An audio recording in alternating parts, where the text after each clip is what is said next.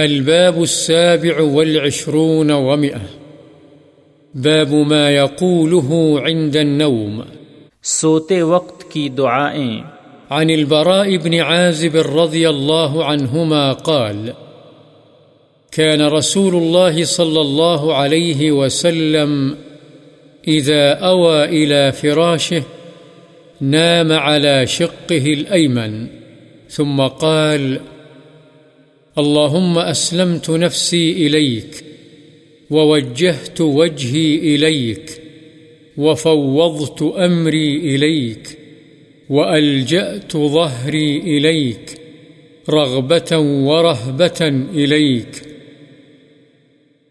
لا ملجأ ولا منجى منك إلا إليك آمنت بكتابك الذي أنزلت ونبيك الذي أرسلت رواه البخاري بهذا اللفظ في كتاب الأدب من صحيحه۔ حضرت براء بن عازب رضی اللہ عنہما سے روایت ہے کہ رسول اللہ صلی اللہ علیہ وسلم جب بستر پر قرار پکڑتے تو دائیں کروٹ پر سوتے، پھر یہ دعا پڑھتے اللہم اسلمت نفسی الیک ووجہت وجہی الیک وفوضت امری الیک والجأت ظہری الیک رغبتا ورہبتا الیک لا ملجأ ولا منجا الا الیک آمنت بکتابک الذی انزلت ونبیک الذی ارسلت، یعنی اے اللہ میں نے اپنا نفس تجھے سونپ دیا اور اپنا رخ تیری طرف موڑ لیا اور اپنا معاملہ تیرے سپرد کر دیا اور اپنی پشت شوق و رغبت اور خوف کے ساتھ تیری طرف لگائی اور تیرے سوا کوئی جائے پناہ اور چھٹکارے کی جگہ نہیں۔ میں تیری اس کتاب پر ایمان لایا جو تو نے اتاری اور تیرے اس پیغمبر پر جو تو نے بھیجا۔ امام بخاری رحمہ اللہ نے اسے ان الفاظ کے ساتھ صحیح بخاری کی کتاب الادب میں بیان کیا ہے۔ وعنہ رضی اللہ عنہ قال قال لی رسول اللہ صلی اللہ علیہ وسلم اذا اتیت مضجعك فتوضأ وضوءك للصلاة ثم اضطجع على شقك الأيمن وقل وذكر نحوه وفيه واجعلهن آخر ما تقول متفق عليه۔ حضرت براء بن عازب رضی اللہ عنہما ہی سے روایت ہے کہ مجھ سے رسول اللہ صلی اللہ علیہ وسلم نے فرمایا جب تم اپنی خوابگاہ میں آؤ تو اس طرح وضو کرو جس طرح نماز کے لیے کیا جاتا ہے، پھر اپنی دائیں کروٹ پر لیٹ جاؤ اور یہ دعا پڑھو۔ اور پھر راوی نے مذکورہ دعا ذکر کی اور اس میں یہ بھی ہے ان کلمات کو اپنی آخری گفتگو بناؤ، یعنی اس کے بعد بغیر کوئی گفتگو کیے سو جاؤ۔ بخاری و مسلم۔ وعن عائشة رضی اللہ عنہا قالت كان النبي صلى الله عليه وسلم يصلي من الليل إحدى عشرة ركعة فإذا طلع الفجر صلى ركعتين خفيفتين ثم اضطجع على شقه الأيمن حتى يجيء المؤذن فيؤذنه متفق عليه۔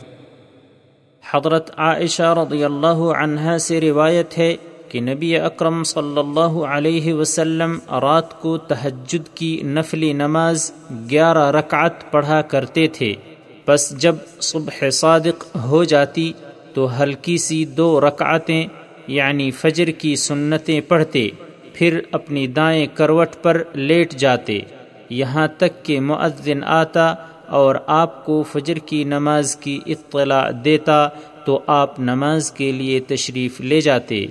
بخاری و مسلم۔ وعن حذیفة رضی اللہ عنہ قال كان النبي صلى الله عليه وسلم إذا أخذ مضجعه من الليل وضع يده تحت خده ثم يقول: اللهم باسمك أموت وأحيا.